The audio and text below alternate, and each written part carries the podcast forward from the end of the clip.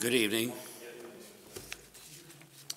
Let's open tonight's service with hymn number 49 from the hardback hymnal, number 49, Our Great Savior.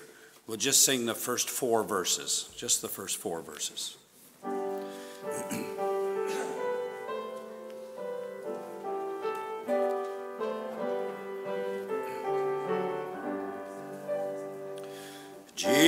Jesus, what a friend of sinners, Jesus, lover of my soul. Friends may fail me, foes assail me, He, my Savior, makes me whole.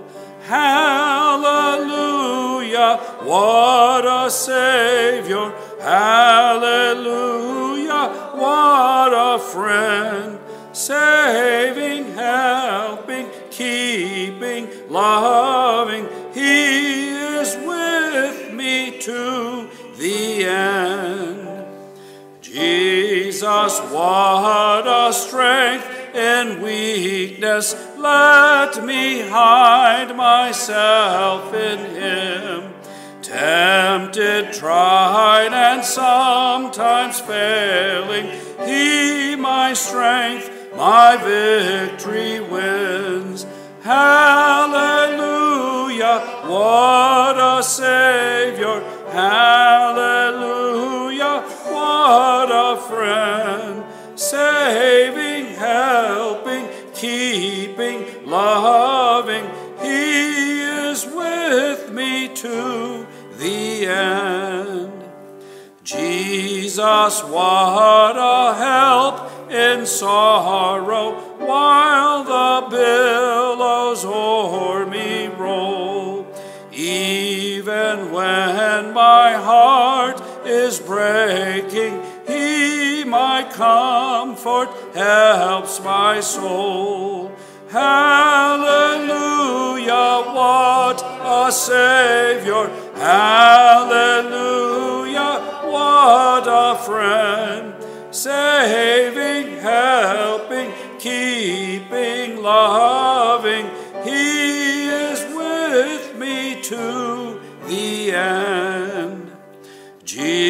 Jesus, what a guide and keeper while the tempest still is high.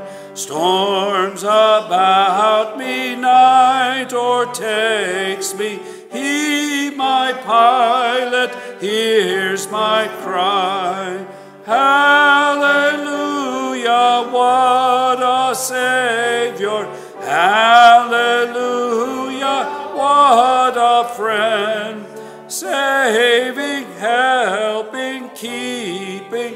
Loving, He is with me to the end. Please be seated.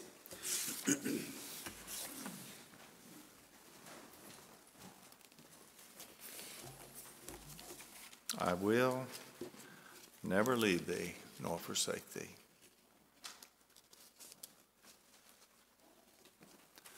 Said in the scriptures that the Lord loved the disciples to the end. He will keep me to the end. It's a good hymn. Good evening. Let's open our Bibles together to Lamentations. Jeremiah, Lamentations. Prophet Jeremiah is the is the penman for the book of Lamentations, and Jeremiah is known as the weeping prophet, and he is lamenting the, um, the condition of Israel. And Jeremiah, when he speaks, most often speaks prophetically as the Lord Jesus, um, interceding for the church. And so in Lamentations chapter 3, at verse 19, and in the margin of my Bible, the word remembering is written as the word remember. And I think that's a better understanding here. Remember mine afflictions and my misery, the wormwood and the gall. We're going to be looking at several passages of Scripture about the importance of remembering and I wanted to, to go here. And the Lord's telling us to remember what He did. Uh, remember the cross. Remember the sufferings that Christ went through to save you. My soul hath them still in remembrance and is humbled in me. When we think back on what our Lord has done in order to save us, it's humbling. It, uh, it quiets us and uh, humbles us before God. This I recall to my mind, and therefore I have hope. Have I hope? Remembering what the Lord did gives us hope. Hope of salvation, hope of forgiveness, hope of grace, hope of love. It is of the Lord's mercies that we are not consumed, because, because his compassions fail not. They are new every morning. Great is thy faithfulness. The Lord is my portion, saith my soul. Therefore will I hope in him. The Lord Jesus Christ himself is our life, and he is our hope, and he himself is our salvation. The Lord is good unto them that wait for him, to the soul that seeketh him. It is good that a man should both hope and quietly wait for the salvation of the Lord. Let's pray together. Our merciful, gracious, glorious Heavenly Father. What great hope we have in knowing that we can come before thy throne of grace and have full forgiveness, full acceptance, full salvation, full grace in the person of thy dear Son, our Lord and Savior, Jesus Christ. We ask, Lord, that your Holy Spirit would work effectually in our hearts, that you would cause us to reflect on and to remember and to, and to believe all that you have revealed, all the hope that we have. Lord, we, we thank you for the forgiveness of our sin. We thank you for the, the joy and the privilege of being able to worship together Lord, we, we confess to you that we're completely dependent upon you. If that is to be done, Lord, you have to turn us and, and cause us and open the eyes of our understanding and open our hearts and give us ears to hear. We ask it in Christ's name.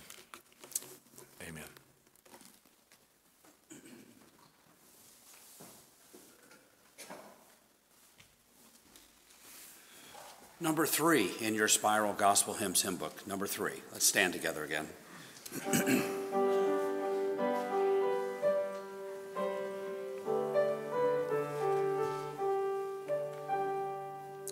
A debtor to mercy alone, of covenant mercy I sing, nor fear with thy righteousness on my person and offering to bring the terrors of law and of God with me can have nothing to do. My Saviour's obedience and blood hide all my transgressions from view. The work which his goodness began the arm of his strength will complete. His promise is yea and amen, and never was forfeited yet. things future nor things that are now, not all things below nor above, can make him his purpose forego or sever my soul from his love. My name from the palm of his hands, eternity will not erase. Impressed on his heart it remains in marks of indelible grace. Yes, I to the end shall endure, as sure as the earnest is given. More happy, but not more secure, the glorified spirits in heaven. Please be seated.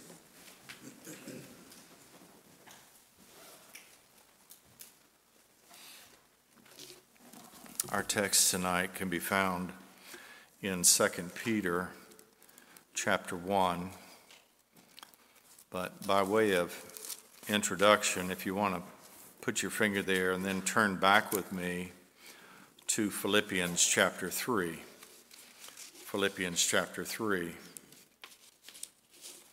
How oftentimes the Lord tells us to remember, remember how prone we are to, to forget, and how merciful the Lord is to call us to remember.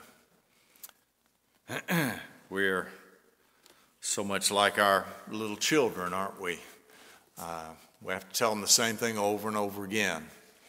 And, uh, and here in Philippians chapter 3, Paul, in writing to the church at Philippi, says, Finally, my brethren, rejoice in the Lord. To write the same thing to you, to me, indeed, is not grievous. I'm telling you the same thing I told you before, but I'm not grieved by that. And for you, it is safe. Now, that word safe is the word certain. In other words, what Paul is saying is you need to hear the same thing over and over and over again in order to be certain of it and in order to find your safety. Um, turn to me to our text now, if you will, in uh, 2 Peter chapter 1, and we'll begin reading in verse 12. And I want you to notice how many times the word remembrance is used in these few verses. Verse 12, wherefore I will not neglect, Peter said, to put you always in remembrance of these things, though you know them, and be established in the present truth. I'm going to remind you of these truths that you might be more certain and more sure and more firm. Uh, in them. Yea, I think it meet, as long as I am in this tabernacle, to stir you up by putting you in remembrance. Much of the preacher's responsibility is to, is to remind men of things they already know. And he says in verse 14, knowing that shortly I must put off this tabernacle. He's speaking of the body of his flesh, and that word tabernacle is tent. And the Lord is likening our, our fleshly bodies as a tent. Uh, it's just here for a little while. It's going to be folded up one day and put away. And Peter said, As long as I am in this tabernacle, as long as I'm in this tent, to stir you up by putting you in remembrance knowing that shortly I must put off this tabernacle, even as our Lord Jesus Christ has showed me. You remember when uh, the Lord was speaking to Peter after the resurrection, and uh, he told him, He said, You know, men are going to take you by the hand and lead you to a place you don't want to go. And now Peter realizes uh, that that day is coming soon.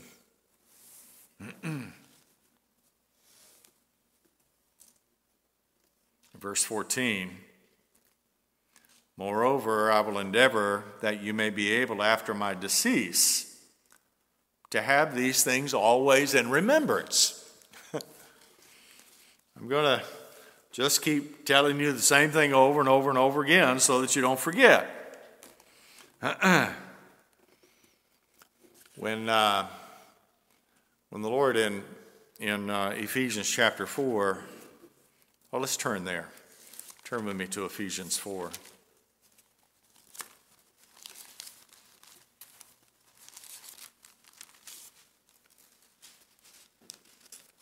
This is very, very encouraging. Verse 11 And the Lord has given to the church some apostles and some prophets and some evangelists and some pastors and teachers. Now, the way I understand that is that that's not two separate offices, that's one office. It's the pastor teacher. For the perfecting of the saints, for the work of the ministry, for the edifying of the body of Christ, until we all come into the unity of faith and of the knowledge of the Son of God, unto a perfect man, unto the measure of the stature of the fullness of Christ. So the Lord has given to the church apostles, who he used to pen for us the New Testament, and prophets, who he used to pen the Old Testament, and uh, evangelists, as I understand that office in the church, is a missionary. Uh, men who, like the Apostle Paul, uh, didn't pastor a church, but traveled from place to place preaching the gospel and establishing churches. And then pastor teachers. When, uh, when the Lord there at the Sea of Galilee was speaking to Peter, he asked him, he said, Lovest thou me? And Peter said, Yea, Lord. And the Lord said, Feed my sheep. Feed my sheep. Feed my sheep. Um, the pastor is the under shepherd.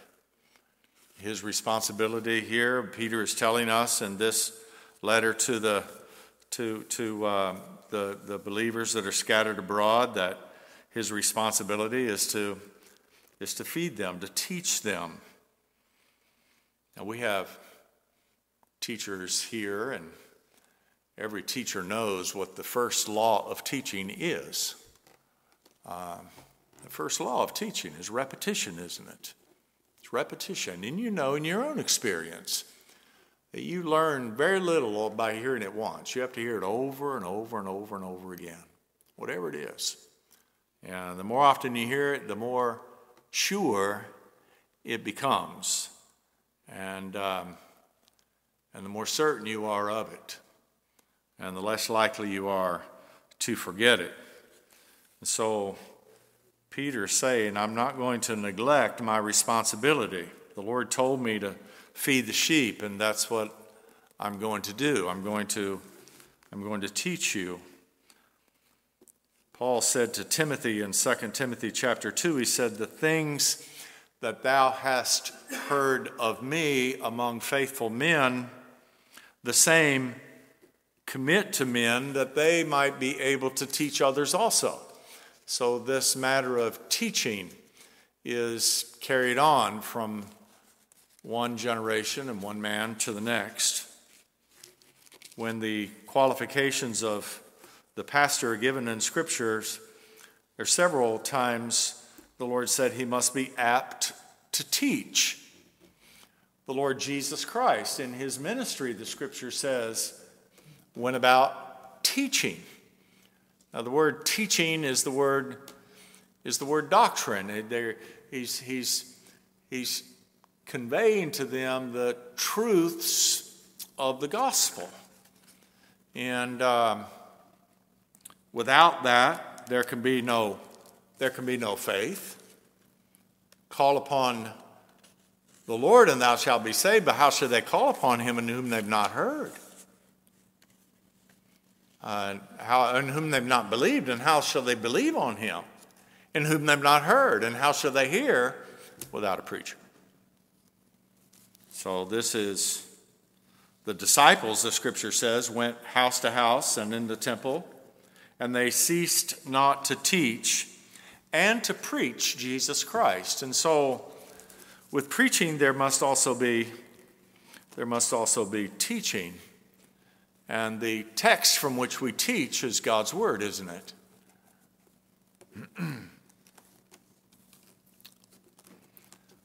I've heard it said, and, I, and I've said it myself, and I, I understand the, the meaning of what men uh, intend when they say it, but it's probably not a good statement to say that you don't come to Christ by doctrine, you come to doctrine by Christ. Um, and I know what men mean by that. Uh, you don't educate a man to believe the gospel. Uh, and yet, there are some basic doctrinal truths that have to be declared before a man can believe anything. How can they call upon him in whom they've not believed? And how can they believe in whom they've not heard? So, this matter of, of teaching is essential. Now, some of you, including myself, have substituted Christ for doctrine.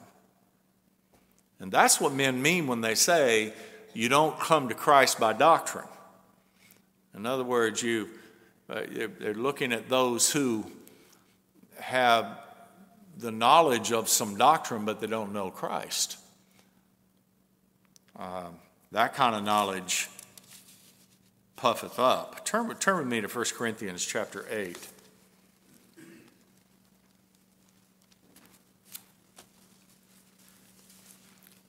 Remembering. Peter said, I'm telling you this. Paul said, I, It's not grievous to me to preach to you the same thing over and over again. Uh, repetition is the first law of learning, and, uh, and how needful we are as sinners who are constantly being told otherwise uh, to be reminded of who Christ is and what he's done. Um, you have your Bibles open to 1 Corinthians chapter 8. Now, as verse 1, now as touching things offered unto idols, we know that we all have knowledge. Knowledge puffeth up, but charity edifieth. If, if all I have is the knowledge of some doctrine and I don't have love for the truth, love for Christ, then I've substituted Christ with doctrine, and that's a, that's a really bad substitute. And uh, it will it will not, it will not save. Um, and if any man think that he knoweth anything, he knoweth nothing yet as he ought to know. I love that. You know, uh, an honest, an honest scientist will tell you, particularly those who study the, the stars, will tell you every time they discover the answer to a question, it causes them to ask 10 more questions. The answer to one question gives them a, a, better understanding of how little they know. And isn't that the way it is with the Lord? Uh, when the Lord reveals something of His grace and His glory to us through the teaching of the Scriptures, uh, we rejoice in what He has shown us, but it only shows us the greatness of His glory and it causes us to see how unsearchable He is and how little we really know. How little we really know. So, if any man think that he knoweth anything, he knoweth nothing as he ought to know. But if any man love God, the same is known of him. There's the, You see, the teaching of Scripture and the teaching of doctrine and the imparting of knowledge is a means to an end. It is not the end in itself. Uh, well, Peter says, I'm going to feed the sheep and I'm going to teach them and I'm going to, I'm going to show them, but, but what am I doing? I'm, I'm pointing them to the person of the Lord Jesus Christ. We're not just, we're not going to substitute Christ with some, with some teaching.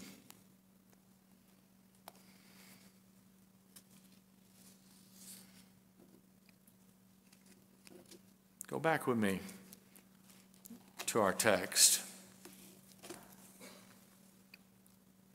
What is, what is Peter referring to when he says, Wherefore, verse 12, I will not be negligent to put you always in remembrance of these things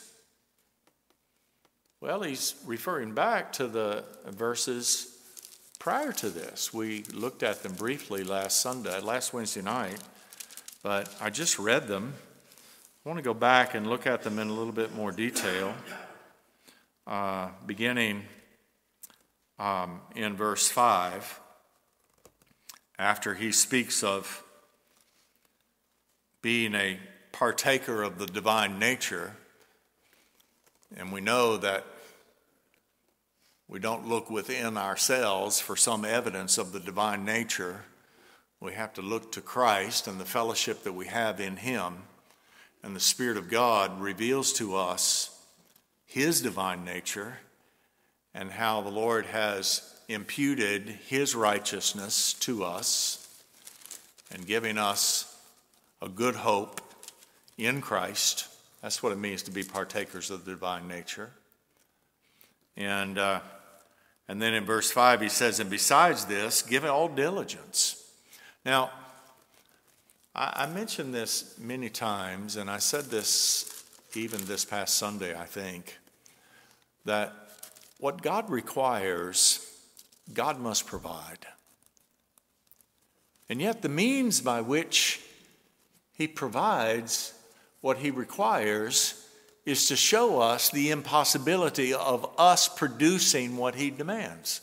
In other words, in other words, God, God tells us what he requires, and if we have any understanding of ourselves, it will cause us to cry out and say, Lord, you're going to have to give me that.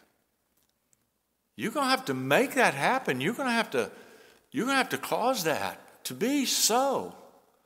If that's what you require, you're going to have to provide it. I, you know, the, the self righteous will look at this and say, matter of fact, I remember years ago when I first learned the gospel, a, a free willer bringing out this verse of Scripture, this passage of Scripture, and saying, Yeah, but you've got to add these things. You've got to add these things to, to that where you are. I was talking to him about salvation being of grace. It's all of grace and it's all of God. And, uh, and he said, Yeah. And he went to this passage. He said, Yeah, but you have to add to that. Now, we don't add anything to Christ. Christ is all. He's all. He's all in the scriptures, He's all in our salvation, He's all in our sanctification, He's all in our redemption. he's all and He's in all. And we don't add anything to Him. And so when the Lord in His Word Peter said, I'm not going to be negligent. Peter's talking to the, Peter's about my age now. He's coming to the end of his life. And, uh, and, he's, and he's saying, you know, I, I, I meant he's, he's in Babylon. He's writing to the churches. This is the last letter. He said, uh, you know, I'm about to, I'm about to give up on this. You know, this tabernacle is about to be taken away. But I don't want to be negligent to the very end of my life to put you in remembrance of these things. This is so important. This is the this is this is our our this is my duty. I know, uh, and it's our need. And to me, it's not grievous, and to you and to me, it is safe. it makes what we already know. Peter said, You already, you already know these things. You know them. You don't have to be told them as if you as if you never knew them, but you have to be reminded of them. You have to be reminded of them. What if a woman would ask her husband, Honey, we've been married 20 years and you've never told me you love me? Well, I told you when we got married that I loved you. how, how would that go over? It wouldn't go over very well, would it? What about a mother saying to a child, Yeah, I, I told you to, to, do something, and, but you know, they, they, how many times they have to be, have to be told? And you and I are the same way, aren't we? We're the same way. And I'm so thankful. You know, we're not we're not looking for some new trinket of truth or some diamond that's going to unlock the mystery of everything. No, that's Christ. That's Christ. And all these things are found in Him. And this has something to do with being partakers of the divine nature because God has given to us the Holy Spirit. Romans chapter 8 says, If you have not the Spirit of God, you're none of His. And this is the work of the Spirit of God, working in us, causing us to will and to do of His good pleasure. But the means by which He works that work of grace is by reminding us what we need to be, what we need to be, and we diligently seek Him. As we read in Lamentations, Jeremiah said, you know, we, we, we're seeking Him, seeking His help and His grace and His mercy. Lord, I don't have these things in myself. This is what Peter's referring back to. Look at, look at verse 5. And beside this, giving all diligence, There's a, there's a diligence to faith, isn't there? There is. And that's God's work of grace. You, we, we can't just go off on our own. We can't just forget God. We can't just live like we want. The Spirit of God is, it, it won't, He won't let that happen. And so he says, giving all diligence, add to your faith this trust that you have in Christ. You know, I've, I've thought a lot about this lately. I'm thinking about trying to write an article on it. But over the, I mean, I, I read, you, you've read controversies that have taken place among believers in the church. Um, it was in the church of Corinth. Paul had to rebuke the church of Corinth because um, some were saying, Well, I'm of, I'm of Cephas, or I'm of Apollos, or I'm of Paul, and, and the real spiritual one said, Well, I'm of Christ. And what did Paul say? What did Paul, inspired by the Holy Ghost, say in response to those schisms and divisions that were taking place in the church? He said this He said, Is Christ divided? Is Christ divided?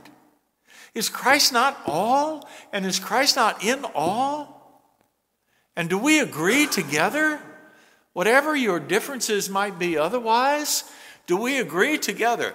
Because, I mean, I, I read something about a preacher I've, I've read him and I like what I read, and I read, and there was two different preachers. This was back in the, in the early 1900s in Kentucky, and and I didn't know it, but one of them had joined the other's church, and he was there for a year, and then he and then he accused him of not being a believer and left the church. And this is a man that's written a lot of books. Um, and, uh, and I thought, you know, both these men were believers. They both believed that Christ was all and in all. And brethren, that is the test. That's the litmus test. Do you believe that Lord Jesus Christ is everything in your salvation? Do you believe He's in all parts of your salvation?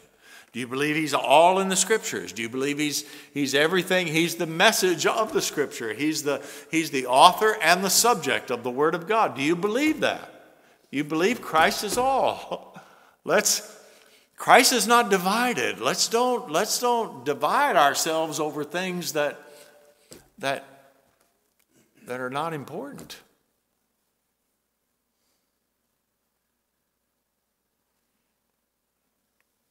So that's what that's what Peter's referring to when he says add to your faith. Faith is faith is that confession that the Lord Jesus Christ is all in my salvation. He's all in he's in all. He's in he's in all of creation, he's in all of providence, he's in all of salvation.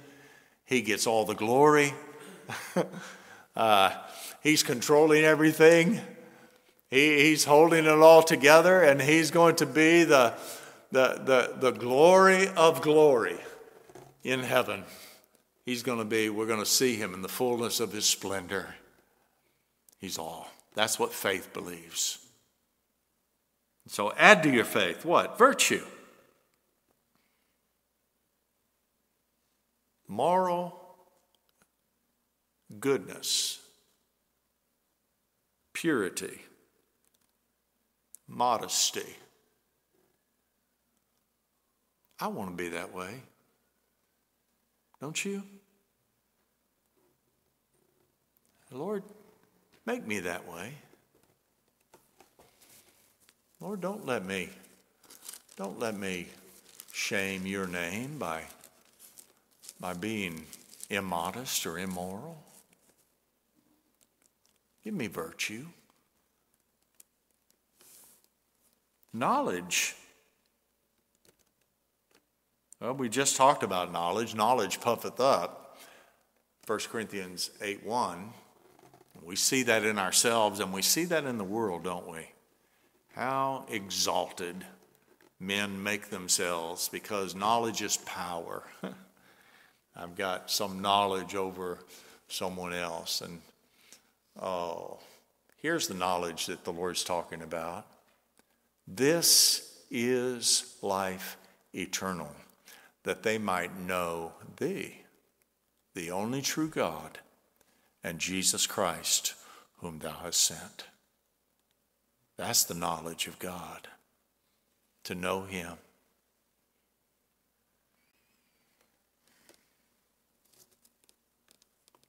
As I said, every time the Lord reveals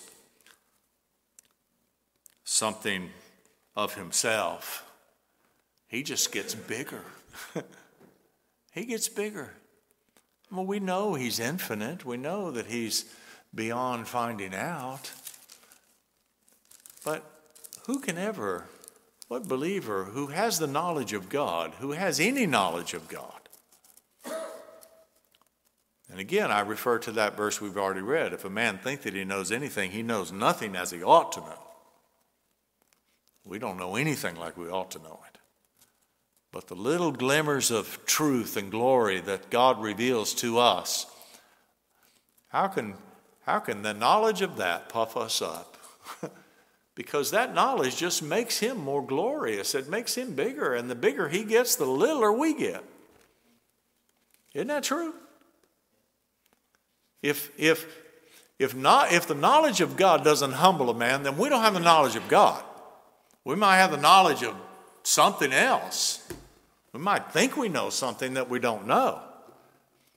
But if what we, if what we think we know doesn't lead us to know Him, then we don't know as we ought to know. And if it causes us to know Him, it'll cause us to see ourselves, won't it? And we'll say with John the Baptist, Oh, he must increase, I must decrease. The bigger he gets, the littler I get. That's the way it works, isn't it? That's the way the knowledge of God works. The way up is down. No, there can't be any pride in that. Lord, I, I want to know you. And I want virtue and modesty and purity and temperance. Look at, look at, look at the next one. Here's what he's saying You know these things because God has made you to want to be this way. And, and I'm just reminding you of them. And I'm going to keep reminding you of them until I die so that after I'm gone, you'll remember. Is that what he said?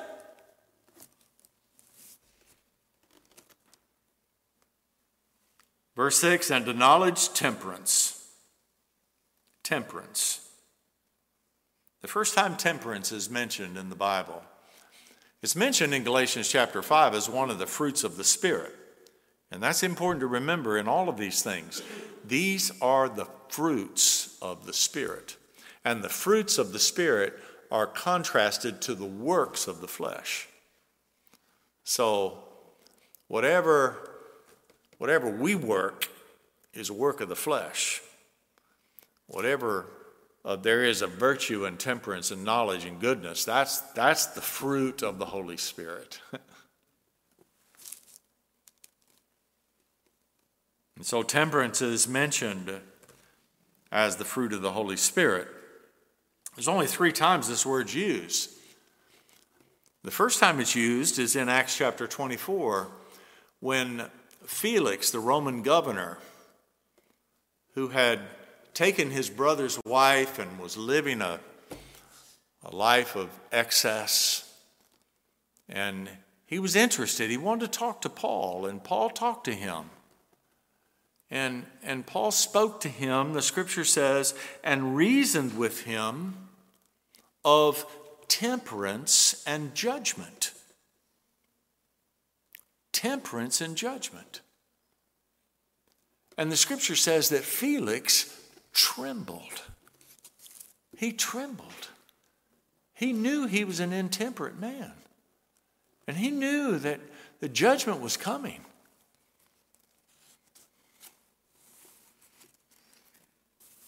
Lord, we, we want to be we want to be temperate. We want to we want to be measured in what we do. We don't want to live our lives in excess of pleasure like Felix did. Lord, make these make these things so.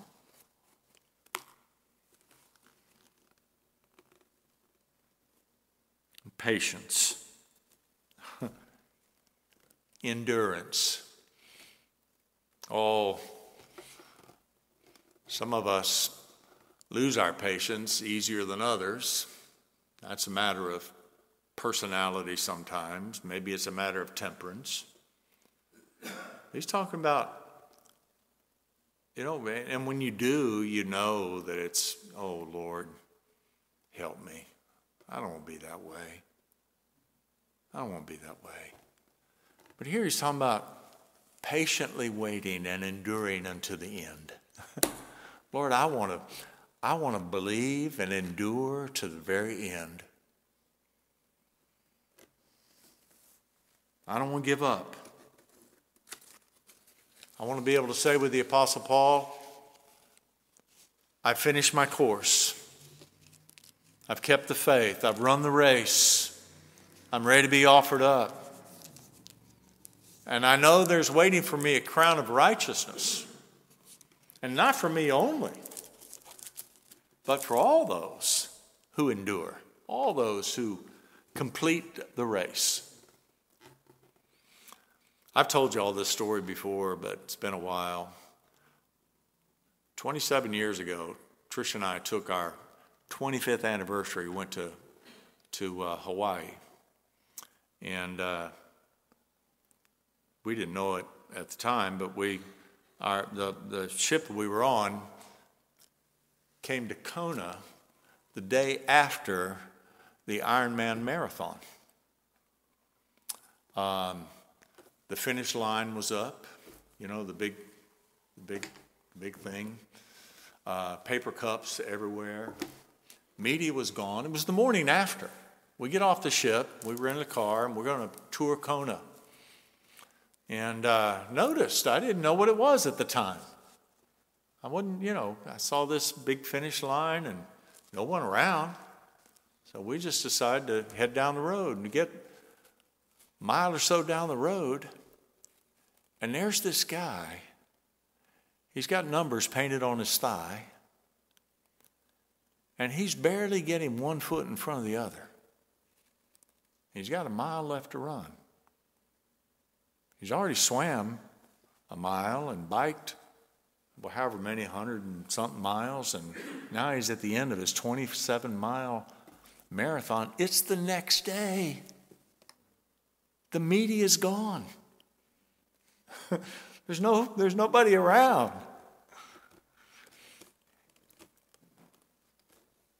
If I knew what I if I knew then what I know now, I would have got out of the car and I would have run with that guy, that last mile, and I would have cheered him on all the way. I'd have said, "Man, keep it up.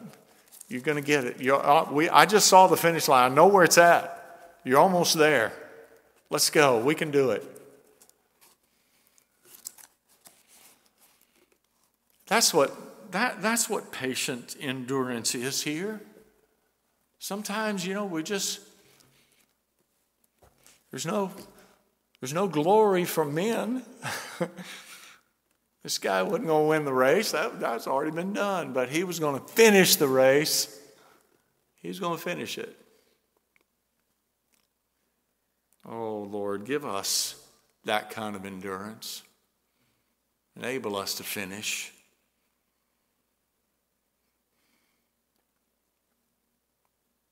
patience. And add to your patience godliness. Well, what is godliness? Well, the Lord tells us without controversy, this is the mystery of godliness that Christ was manifested in the flesh. And then another place he says, Men mistake gain for godliness. Men think that if they if they are making progress and they're producing something and they've you know they they they see these things in their lives that that gain is godliness. No. The Lord says godliness with contentment is great gain. So the mystery of godliness is Christ. He is godliness. He's the fullness of the Godhead bodily. And we're content with Him. We're content with Him. Lord, give me, the, give me the grace to just look to Christ and rest in Christ and believe on Christ and be content with Christ because He is my godliness.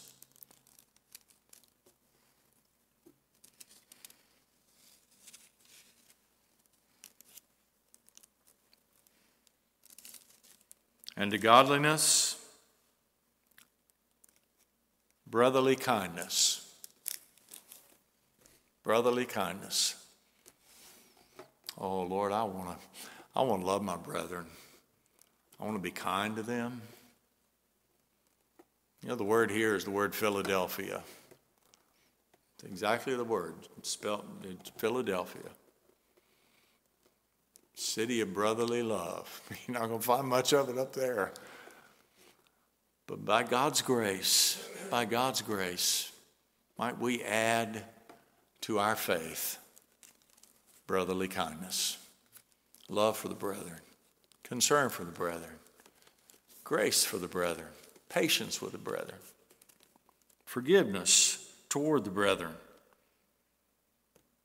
And to brotherly kindness, charity. That's everything, isn't it? You see, that's the meat of the gospel. That's where it all leads. It all leads to love, loving Christ, loving His church, loving His people, loving His word.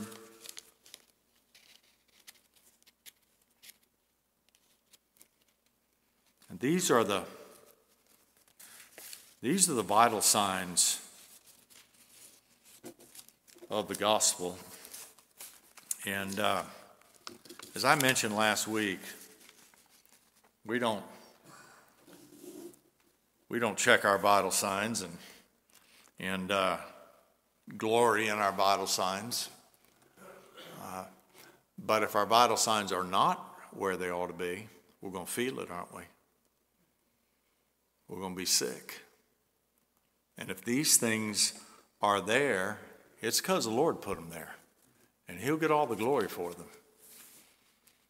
And, uh, and His means by which He puts these things in the hearts of His children is His, is his admonition to be diligent in pursuing these things.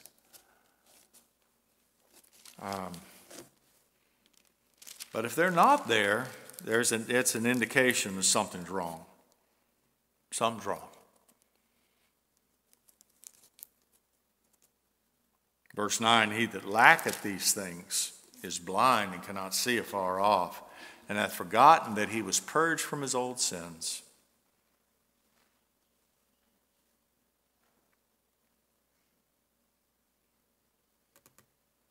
Verse 11 For so an entrance shall be ministered unto you abundantly unto the everlasting kingdom of our Lord and Savior Jesus Christ.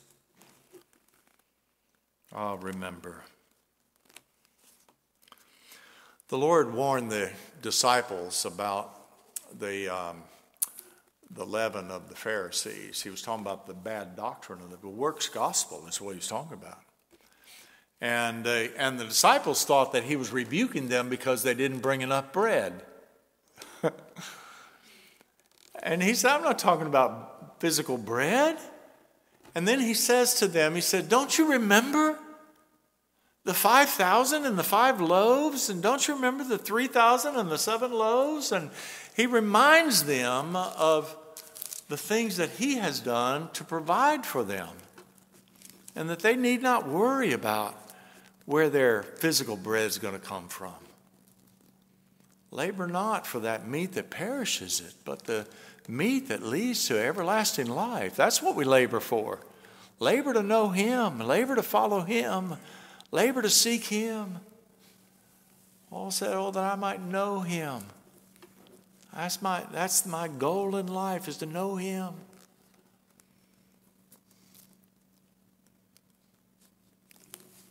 We're like those disciples. We see these glorious demonstrations of God's grace and glory, feeding. The Lord's provided for us all the, all the way. You know, we'll stop now. and the Lord said, Don't you remember? Don't you remember?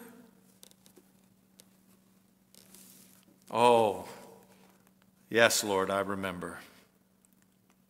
I remember. Thank you. I needed to be reminded of that. Remind me again, because I'm sure going to forget. Our Heavenly Father, thank you for your word. Make it effectual to our hearts. We ask it in Christ's name. Amen. 336. 336. Let's stand together.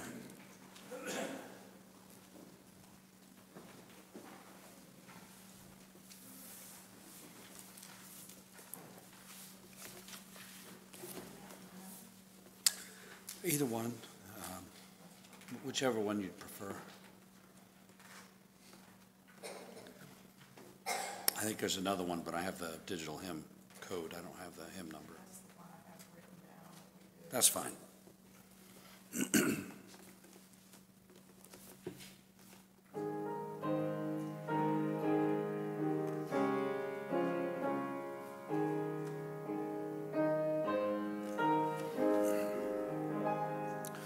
Oh, for a closer walk with God, a calm and heavenly frame, a light to shine upon the road that leads me to the Lamb. Return, O holy dove, return, sweet messenger of rest. I hate the sins that made thee mourn and drove thee from my breast. The dearest idol I have known, whate'er that idol be, help me to tell.